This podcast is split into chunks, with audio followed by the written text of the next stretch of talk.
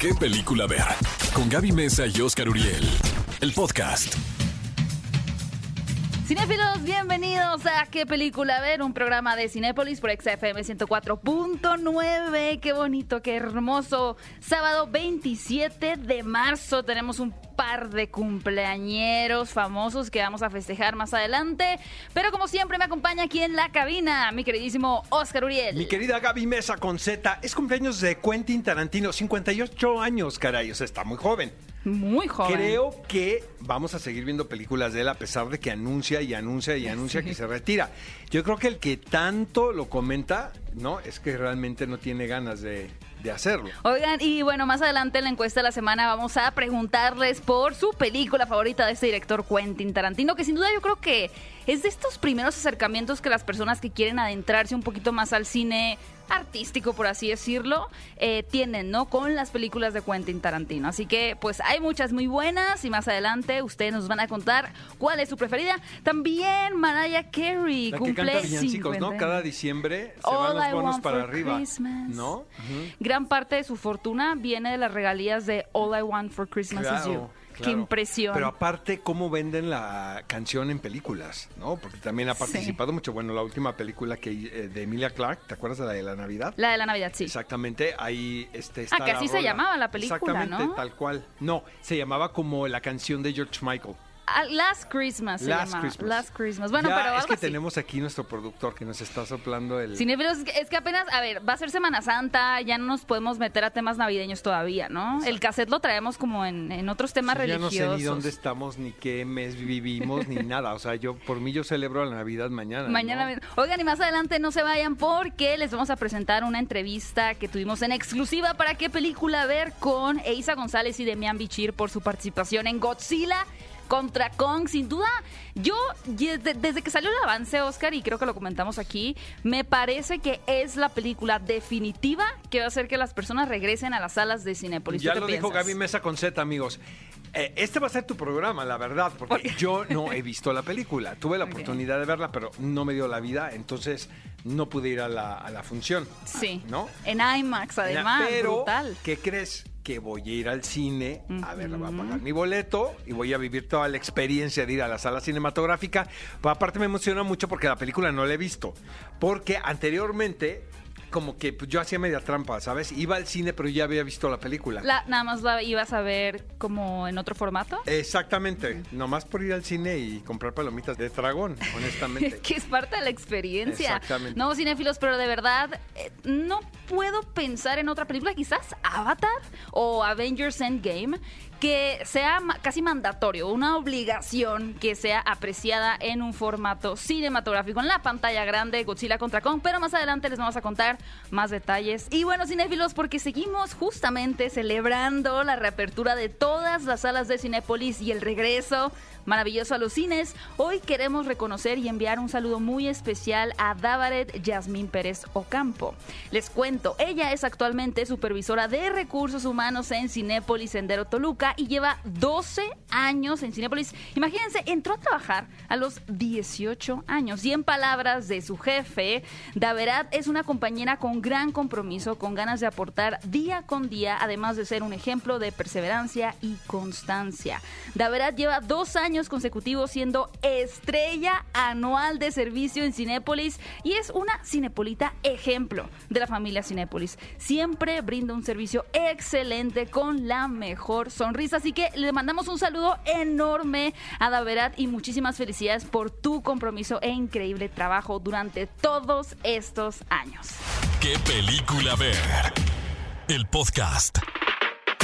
Cinéfilos, gracias por seguir con nosotros. Están escuchando qué película ver, un programa de Cinépolis por XFM 104.9 y tenemos los resultados. Creo que ganamos, Gaby Mesa con. Sí, de la encuesta de la semana pasada, Que como conste, saben. amigos, que yo le di el voto Sí. de amistad. Es verdad, es verdad. La verdad, ganaste porque, porque, pues, yo Porque- soy buena onda. Pues es que tú fuiste el primero en dar tu opción. Es que No, siempre hay una trampa ahí de por medio, ¿no? El que vota primero va, va- Pues sí. Pero, es verdad. También a mí me ha pasado, ¿estás de acuerdo? Sí, es verdad. Ah, Yo admito que Oscar dio su voto de amistad. Pero bueno, como saben, cada semana hacemos una encuesta para conocer sus gustos cinéfilos. Y la encuesta de la semana pasada decía: de las últimas cuatro películas que han ganado el Oscar a mejor película, ¿cuál es tu favorita? Justifica tu respuesta. Y bueno, ya dijo Oscar, la ganadora fue Parásitos con un impresionante 60.3%, seguida de La forma del agua de Guillermo del Toro con Guácala. un 25%. Les recuerdo que tenemos un podcast de qué película ver que pueden encontrar en Spotify y en iTunes, donde tenemos debates con diferentes invitados. Yo propongo, Oscar, que invitemos a un invitado que sea así apasionado de la forma del agua para que podamos tener esa conversación de si es buena o mala Muy película. Muñoz. Moy Muñoz, me parece. Vamos a invitar a, a Moy Muñoz. Si nos estás escuchando, estás invitado al podcast de qué película ver. Déjanos en los comentarios también en redes sociales con el hashtag qué película ver si a ustedes les gusta o no la forma del agua. Y bueno, la gran perdedora, lamentablemente, fue Moonlight de el Pues es que 2017. esa casi nadie, lo cono- nadie la conoce, ¿no? Esa casi No. nadie la conoce. ¿Estás de acuerdo? Ca- no, es no. muy linda película, a mí me gusta, ¿eh? De acuerdo. Ahora, sí como para ganar el Oscar, no que sé. fue la que se Cuando fue se la equivocaron, es- exactamente. O se equivocaron con La La Land. No, no, no. Exacto, Ganó Faye Dunaway y Warren Beatty, ¿no? Y bueno, por el motivo del cumpleaños número 58 de Quentin Tarantino, director, productor, guionista, editor, actor de cine y televisión, queremos conocer cuál de estas películas dirigidas por él es tu favorita. Oscar, te voy a dejar votar otra vez A en ver, primer lugar. no, la tengo clarísima. la Ah, ya sé cuál vas a decir. Kill Bill. Ah, Kill Bill. Pensé Sí. que ibas a decir Pulp Fiction. Mm, No, no, yo creo que Kill Bill es la película que más me La gusta de- primera. de Quentin. La primera. Kill Bill 1. La segunda no me gusta, de hecho. Ah, ok, opciones. Kill Bill, Érase una vez en Hollywood, Malditos Bastardos o Bastardos sin Gloria, Inglorious Bastards o Pulp Fiction. Está complicado, ¿estás de acuerdo, Qué no? bruto está A ver, esto. ¿por qué vas a votar tú? La- yo estoy más entre Bastardos sin Gloria y Pulp Fiction. Pero bueno, escogí una. Mm, Pulp Fiction. Ok. Ok. Bueno, Qué que reñido. conste, que conste. Yo voté por Kill Bill y Gaby votó por Pulp Fiction. Sí. Que te voy a ganar otra vez. Híjoles, está Ajá, muy, Está muy, muy, complicada. Sí. No olviden sintonizarlo, sintonizarnos el próximo sábado 10 de la mañana para conocer los resultados de esta encuesta y por supuesto ir a votar a las redes de EXA, arroba EXAFM en Twitter. Oigan amigos, y bueno, se sucedieron muchísimas cosas esta semana con respecto al mundo del cine. Esta semana se hizo viral Orlando Bloom porque concedió una entrevista donde revela sus secretos de belleza. A ver, a ver. Pues te voy a decir una cosa, ¿eh? Pues, ah, necesitas tener un varo realmente Sí. para someterte al, a la dieta que... Es como ser vegano, ¿no? No Pues es que es vegano, ¿no? Para caro. empezar. Entonces él dice que se gana el desayuno. Es que te, te juro que está muy chistoso. Mm. Pero muy chistoso. Él dice que se gana el desayuno, ¿no? Entonces se toma él sus proteínas verdes. Ajá. Entonces se va a escalar. Oh. Entonces ya regresa y luego, ya sabes, este, las últimas cerezas del jardín de no sé qué. Pero eso es lo que se ganó. Ajá, eso es lo que se Es el ganó. premio. Exacto. Y pues suena muy, muy tonto. O sea, suena muy, muy, muy estúpido, la Pues verdad. tal vez más como muy primermundista suena, ¿no? Pues no, porque luego empieza a hablar de que está él generando proyectos. Ahí está la serie esta, este Carnival Row, que nada más no despega. Mm, pero No despega ni me nada. que existía. Y este, es que si él es el creativo, me puedo imaginar, ¿sabes? Las juntas. Es cara de Levin también. Es sí, exactamente. Pero entonces dice que está generando él eh, eh, oportunidades de trabajo para las minorías. Pero suena como eh, estoy haciéndoles el favor o estoy haciendo esto, ¿no? Eh, por favor, lean la entrevista y se la van a pasar muy bien, realmente. O sea, yo sí me reí muchísimo. ¿Te acuerdas, Oscar, que te compartí mi desayuno, según yo, muy vegano la semana pasada? Me qué- humillaron. Estoy humillada ya con Orlando Bloom. Pues no, pues sí te volvió muy Pero me dejó enterrada. Pues sí, pero tus galletas son de aquí de la vuelta, Sí, ¿no? de la vuelta. Ajá. Bueno, pero la mantequilla de maní es orgánica. Bueno. Bueno, oigan, cinéfilos, hubo una gran controversia, confusión en redes sociales esta semana alrededor del tema del doblaje en las películas. Les cuento, es que resulta que salió un nuevo artículo, el artículo número 8 en la ley de cinematografía con respecto al tema del doblaje y subtitulaje. ¿En qué consiste? La nueva ley obliga a que todas las producciones que se estrenen en salas cinematográficas vayan a tener subtítulos. Es decir, cualquier película, ya sea en su idioma original o doblada al español, debe estar subtitulada. La razón es muy sencilla, es para apoyar a todas las personas de debilidad auditiva o completamente sordas, por supuesto, para que puedan disfrutar también de la experiencia de ir al cine sin ningún problema porque a través de los subtítulos, pues claramente van a poder entender la película. Si mira lo que sucede en Estados Unidos, que tienen estas closed caption, que están describiendo también lo que se escucha eh, o algunos pensamientos de, de, los actores, etcétera. Entonces, esta es una nueva ley en ese artículo número 8. Pero las personas comenzaron a entender o un poquito a desviar la información o a, a maltratarla ahí a su voluntad. Como siempre, ¿no? Como siempre, Oye, se hizo un pero fake ¿estás news. de acuerdo que es una tontería decir que se va a acabar el, la industria del doblaje? Lo que pasa es que no voy a mencionar porque hay que ser buenos compañeros, pero hubo medios importantes. Nombres. No, pues no. hubo medios importantes. O sea, eh, cuéntalo bien. Si lo, vas a, si periódicos. lo vas a contar, cuéntalo Hubo bien. periódicos y medios importantes que dijeron que esta ley ahora hacía o iba a convertir a todas las películas que se veían en el cine en, en películas que se iban a ver simplemente en su idioma original, a no ser que fueran producciones animadas para niños o educativas. Literalmente lo que decían sus artículos era ya no va a haber más doblaje, todas las películas deben ser consumidas en su idioma original, ya sea inglés, alemán, italiano, pero estaba mal, o sea, realmente ellos compartieron mal la información. Entonces tu- tuvo que salir precisamente Sergio Mayer, quien es el presidente de la Comisión de Cultura y Cinematografía de la Cámara de Diputados en México, a publicar un video en sus redes sociales donde confirmaba que no, el doblaje no se va a ningún lado, además de que, bueno, habla de lo bonita que es esta industria en nuestro país. Oye, mi querida Gaby Mesa Conceta, ¿cómo ves que ya se acabó la disputa de cuál es la película más taquillera de todos los tiempos? Porque en algún momento Endgame, Avengers Endgame estaba en primer lugar. Pero resulta que estrenan Avatar en China, ahora con la reapertura de los cines, y bueno, ahora sí ya es la película más taquillera de la historia. Fue un exitazo la proyección de, de esta producción de James Cameron, eh, que la verdad, ¿sabes qué? No es mala idea verla otra vez. Yo no me acuerdo de nada. ¿De Avatar? Yo No la volví a ver hace como un año. No, yo no, yo la vi en el cine y jamás la volví a ver. Y ahora que vienen como siete películas de Avatar, ¿va? Entonces, este, habrá Sí. que desempolvarla. ¿No? Yo creo que en cualquier momento, mientras menos lo esperemos, va a haber un reestreno de Avengers Endgame y seguramente va a ser una disputa de años esta, Oscar. Zack Snyder afirma que su versión de Liga de la Justicia no es canon. O sea, Uh, ya podemos dormir, ¿verdad? Estábamos todos con el pendiente. Ahora, lo que es un hecho, y no sabes cómo me han preguntado, es que si yo sé, porque ya saben que luego piensan que eres como amigo de Zack Snyder, Ojalá. este, eh, que de alguna manera lo que sucedió en Liga de la Justicia, lo que vimos de las cuatro horas, va a afectar eh, las producciones, la línea argumental de las producciones de DC.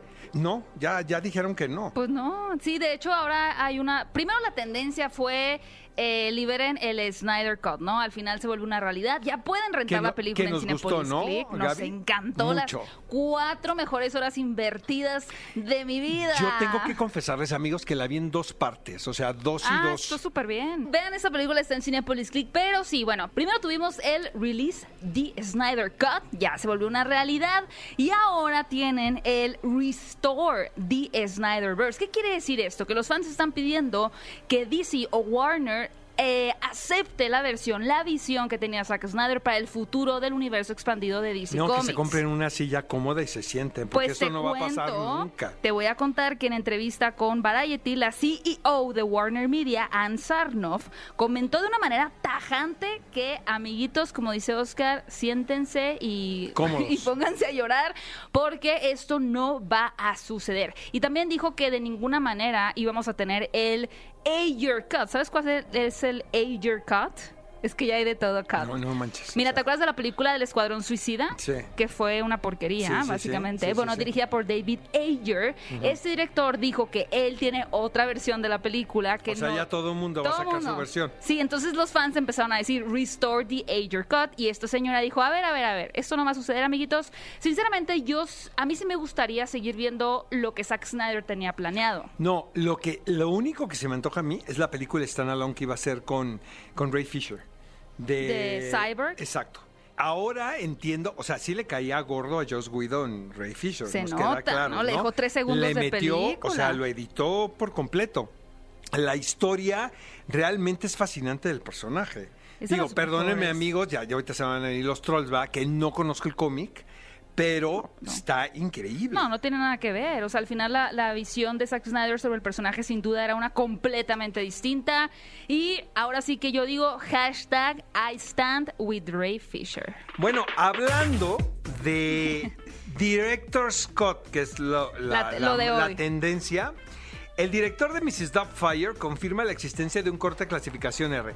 Para empezar, la película pues, está divertida, pero nada más, ¿estás de acuerdo? O sea, no es una obra de arte como para andar restaurando Mrs. Doubtfire. Pues yo me acuerdo, la- yo la vi de niña y me encantaba. No la he vuelto a ver ya como una mujer adulta, independiente. Te voy a decir una cosa, qué efectiva era, ¿eh? Mrs. Doubtfire. Muy efectiva. Qué efectiva y obvio que el 50% de esa película es Robin Williams. Mm, te- La te- te- historia, la anécdota es muy Te, divertida. quiero preguntar algo, ¿Qué? que no, que no sé, igual estoy sacando todo de contexto, pero es que vivimos en, en tiempos muy sensibles. ¿Crees que se podría hacer ahora esa película? Mm, no ¿Crees que sería verdad? Para empezar, el acento. Porque hacía el acento como de un euro, ¿no? De, un- de una alemana, Sí. ¿no? Este, eh, o sea, hay muchas cosas que se pueden cancelar en este momento. Creo que ¿eh? sería de pensarse, ¿eh? Exacto. No sé, estoy, lo dudo, dudo que se pudiera hacer. Pero bueno, es un- es Primero un porque producto de está su person- época. personificando a una mujer.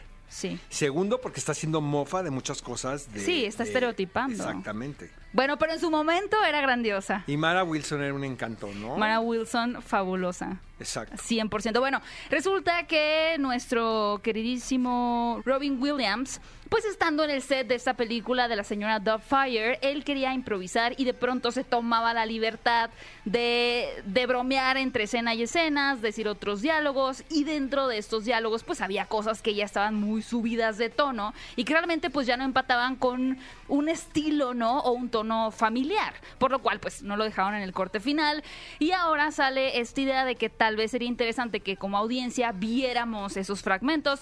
El director dice que lo ve muy difícil, que pudiéramos ver esa versión clasificación C, por así decirlo, de Mrs. Doubtfire. Sin embargo, que sería muy interesante hacer un documental de cómo se hizo la película. Lo que pasa es que Robin Williams tiene este estilo de improvisar todo el tiempo. Entonces, obviamente, pues tiene el apoyo del guion, pero él se quedaba improvisando.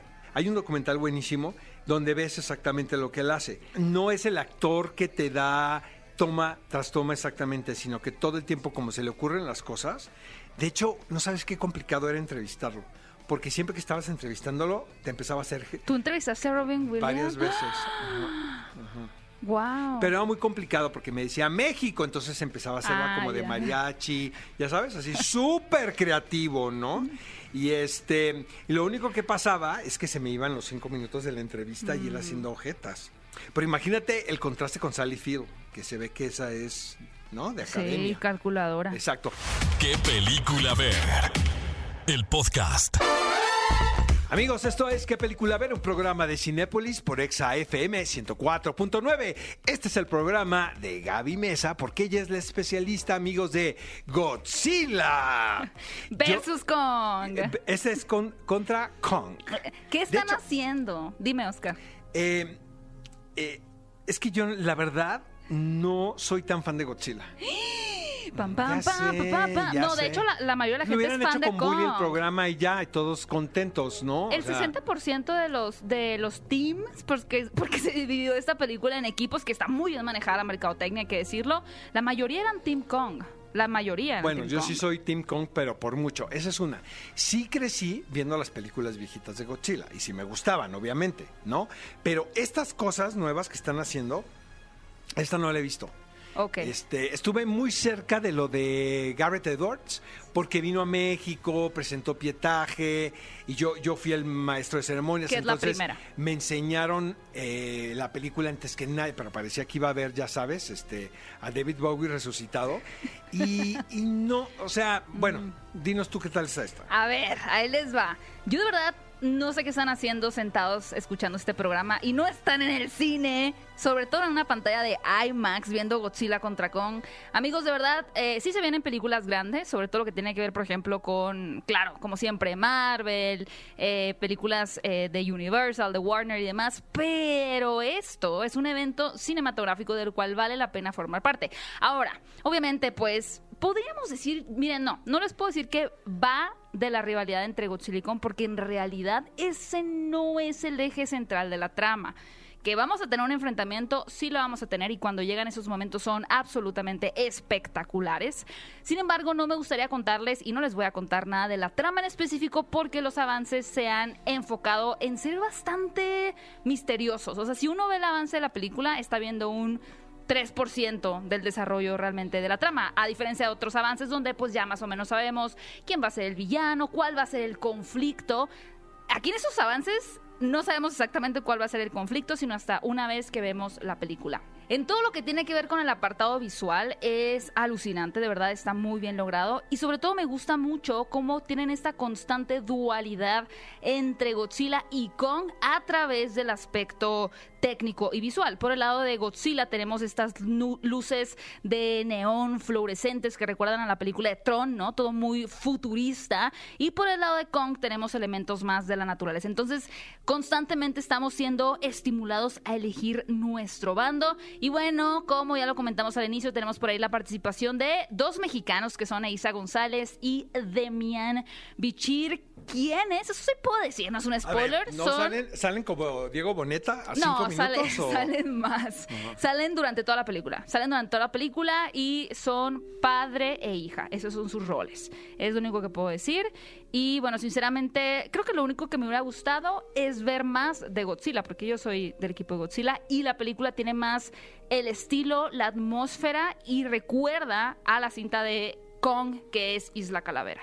Entonces, para los fanáticos de esta película, pues creo que les va a gustar mucho Godzilla contra Kong, porque tiene todo este aire de fantasía y aventura. Pues yo tengo plan para este sábado, la verdad, que es ir al cine Sí. a ver Godzilla contra Kong.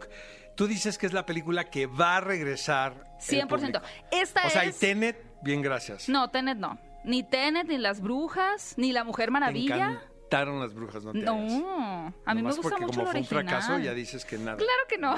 No saben qué contenta estaba en la primera. Claro que no. Aplaudías y todo, y yo así de... Le aplaudí a Alvin y las ardillas, ¿te acuerdas? Te voy a decir Ajá. la trinidad de películas que van a hacer que la gente vaya al cine. A ver. Godzilla contra Kong, Ajá, Black Widow. Black Widow Ajá. y Mortal Kombat. Te lo aseguro. Bueno. Te lo firmo. Oigan amigos, Sala de Arte de Cinepolis presenta esta película que es un Peliculón loco, increíble. pastor o impostor.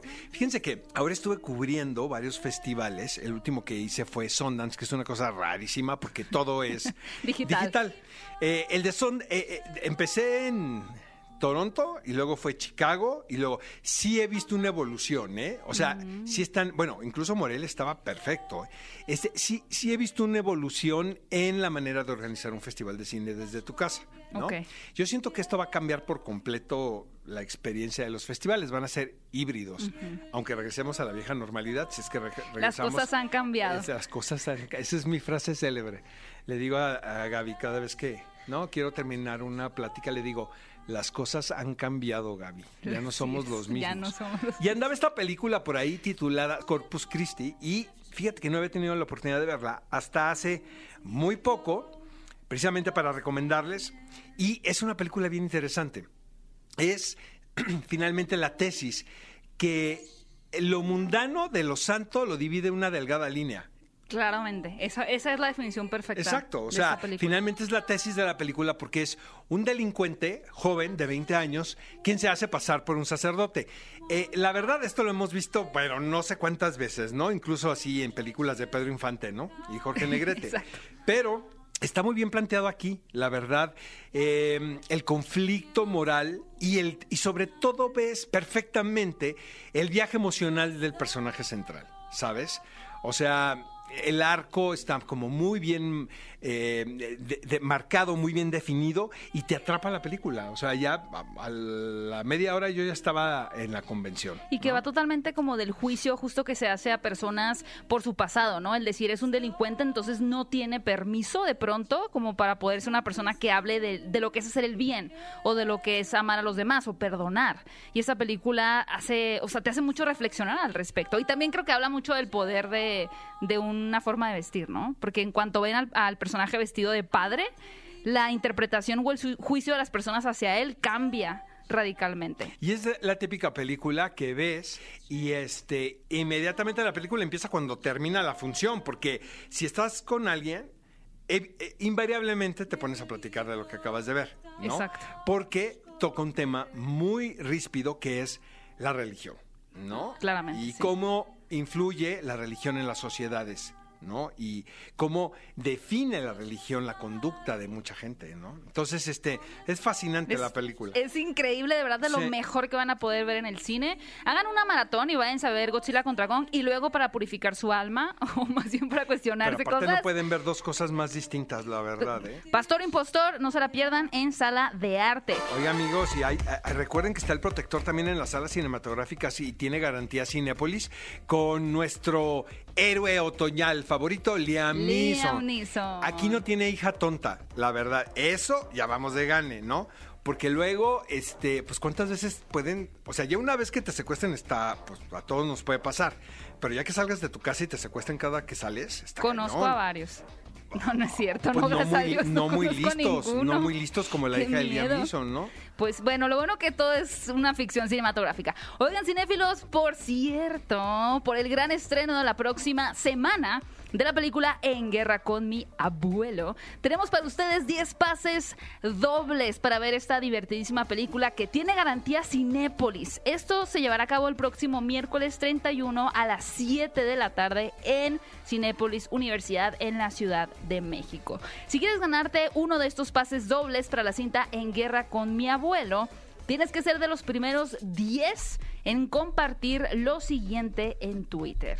Número uno, tienes que responder qué es lo que más amas de tu abuelo, de tu abuela, de tus abuelos, de tus tíos No, abuelos, pues yo quien ya no participé aquí, ¿eh? Yo te digo, Sí, yo te puedo soplar ajá. algo. Yo me abstengo, gracias, ¿no? bueno. O sea, me sacaron de la trivia de volada. Ya sabemos cómo eliminar rápidamente a Oscar para dejar un pase extra. Ahora tienen que responder esa pregunta y arrobar a la cuenta de Cinépolis, arroba Cinépolis y utilizar el hashtag qué película ver.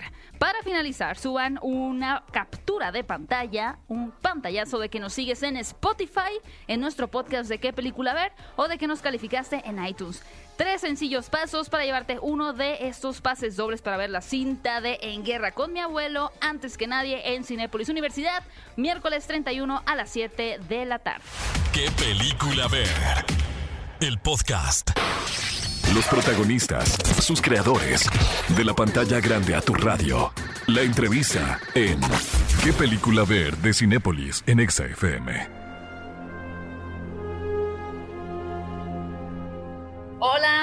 mucho gusto, Isa. Hola, Demian. Hola, Gracias ¿cómo por estás? su tiempo. Estoy muy contenta de platicar con ustedes. Igualmente. Eh, quería decirles que me gustó mucho que uno de los primeros diálogos que tiene el personaje de Isa es Who's the idiot that came up with this idea, ¿no? Y desde sus orígenes yo creo que los kaijus fueron una, una idea muy extrema, ¿no? Y muy maravillosa a mi parecer. Así que quería preguntarles qué elementos de esta película les parecen los más alucinantes que no podían creer cuando leyeron el guion, pero que terminan por funcionar a la perfección una vez que ya está ensamblada la película. Yo creo que para mí lo más eh, interesante de cuando leí el libreto era ver cómo se iban a mezclar estas dos historias, ya que hemos estado siguiendo de cierta forma ambas, y cómo se iban a integrar otras historias dentro de la película para poder expander este universo.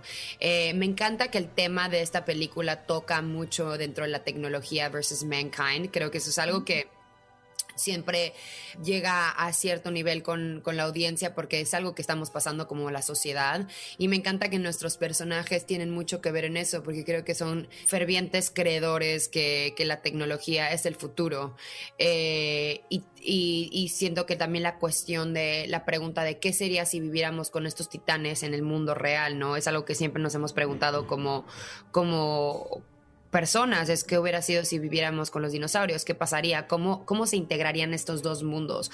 Y por fin creo que esta película toca eso, ¿no? Es, es ese, esa trifecta de, de, los tres temas más importantes, es humanidad, titanes y tecnología. Y eso es algo que creo que el resultado eh, funciona bastante bien para la audiencia. Demian, digo, también ligado con la frase de feel free to, to be impressed, ¿no? Creo que es a lo que se refieren.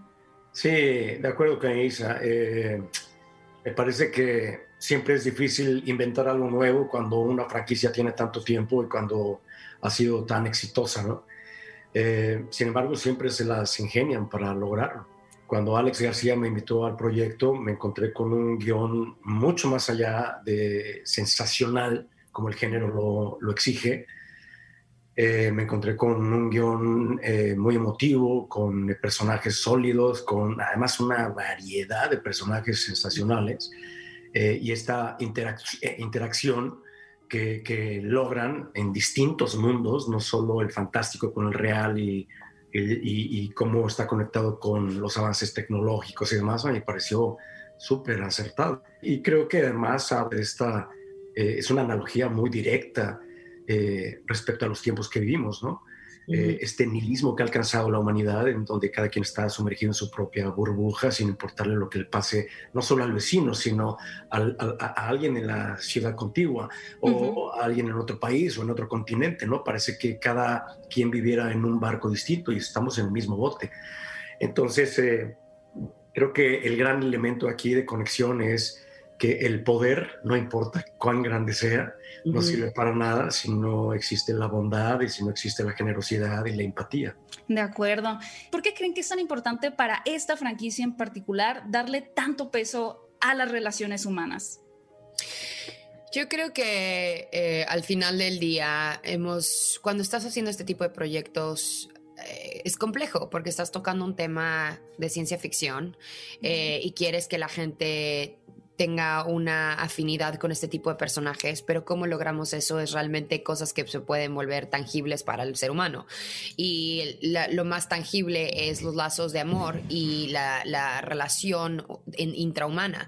Y creo que dentro de esta película, la manera en que escribieron el libreto, como decía Demian, eh, hay una correlación dentro del personaje de Millie con Godzilla y Gia con, con Kong, que es tan humana. Y vemos estos personajes, en particular, en mi opinión, más humanos que nunca.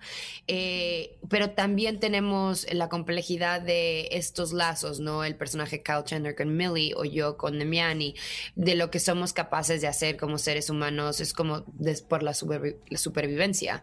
Y creo que eh, todo el tema familiar y, ese como corazón que tienen estos personajes es lo que realmente va a permitir que los que la audiencia, aparte de los fans que tienen ya obviamente Godzilla y Kong, eh, creen un, con una conexión más eh, clara con ambos y escoger a quién apoyan y decidir si son buenos o son malos. Y realmente creo que eso es al final del día, como, como seres humanos siempre tenemos esa pregunta, ¿somos buenos, somos malos?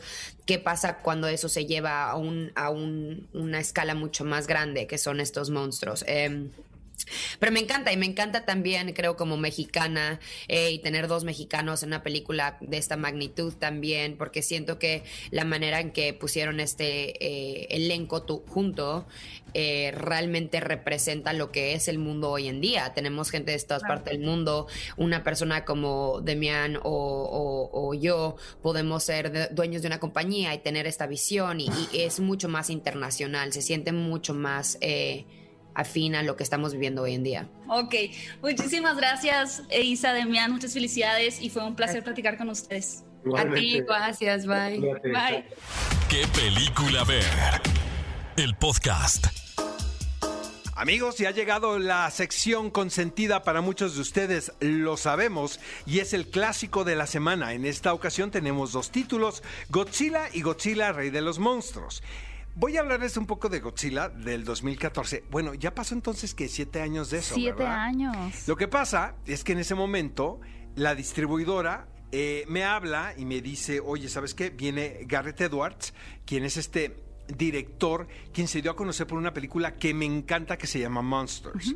A partir de la película de Monsters, a él le dan la chamba de hacer Godzilla. De empezar con el Monsterverse. Exactamente. Cosa que no es fácil, ¿no? Había mucha expectativa alrededor de, de esta película, pero a lo que voy es que es, desde mi punto de vista, se deja ver la visión del director en la película del 2014, porque eh, Edwards pues es un director muy joven y un sentido de la estética muy particular, sobre todo tratándose de ciencia ficción, cosa que agradeces porque finalmente puedes ver la voz de un director en una cinta de género, ¿no? Y yo fui el moderador de una sesión de preguntas y respuestas eh, con respecto a Godzilla 2014. Y me, me gusta mucho lo que dices, Oscar, en cuanto al estilo, ¿no? Que tiene muy claro de ciencia ficción, porque finalmente tenía un trabajo monumental, Garrett Edwards, que era dar este primer paso, como mencionamos, a lo que tiene que ver con el Monsterverse.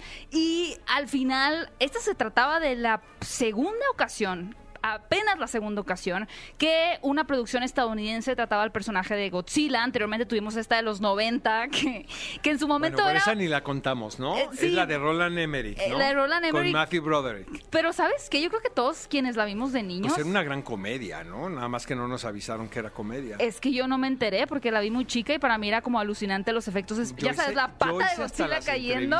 de esa. No, en exclusiva en el podcast. Jean Reno, ajá. Bueno, no tenemos en exclusiva las entrevistas. A menos que Oscar Uriel se dé una Uy, zambullida en sus ah, archivos. Qué hueva, no, no, olvídalo. Pero bueno, definitivamente este reinicio del Monsterverse es una cosa genial. Y a mí particularmente lo que me gusta mucho de la primera película que nos comenta Oscar es que tiene este toque o este estilo de la película de Steven Spielberg de tiburón. Con esto me refiero no solamente al tema de la criatura, sino al misticismo alrededor de ella, en el sentido de que durante gran parte de la película, y que creo que en su momento fue algo que a mí me desesperó, pero ahora que volví a revisitarla en Cinepolis Click me encantó, es el hecho de que justamente gran parte de la película no vemos a Godzilla, pero vemos fragmentos, ¿no? La cola, lo vemos a través de la televisión y eso me recordó muchísimo a Tiburón, que finalmente es una película que poco a poco va construyendo una tensión para finalmente explotar hacia el final. También Aquí sí voy a verme muy fan, pero mi favorita dentro de todas las películas de este Monsterverse es Godzilla 2, Rey de los Monstruos, donde tenemos a Vera Farmiga, tenemos a Millie Bobby Brown. Y la verdad, la razón por la que me gusta esa película es porque tiene escenas fascinantes, locas, de verdad, en torno a los demás monstruos que ya introducen como Ghidorah, Motra, eh, a Rodan también. Es una película que de hecho filmaron una escena en México. ¿No, no te invitaron a hacer extra ahí, Oscar? No, pero sí supe. A mí no me invitaron a Sí hacer supe que extra. anduvieron por acá. Sufro. Ajá. Aquí voy a Stacy Per- Persky es el productor, eh, fue el productor aquí en México. grabaron en México. Exacto. Pero luego, bueno, grabaron en Ciudad de México y en la película es más como un pueblo, pero les quedó bastante bien. Y tiene una de las escenas más icónicas eh, que se suceden en esta película. Está filmada en México, así que tienen que verla.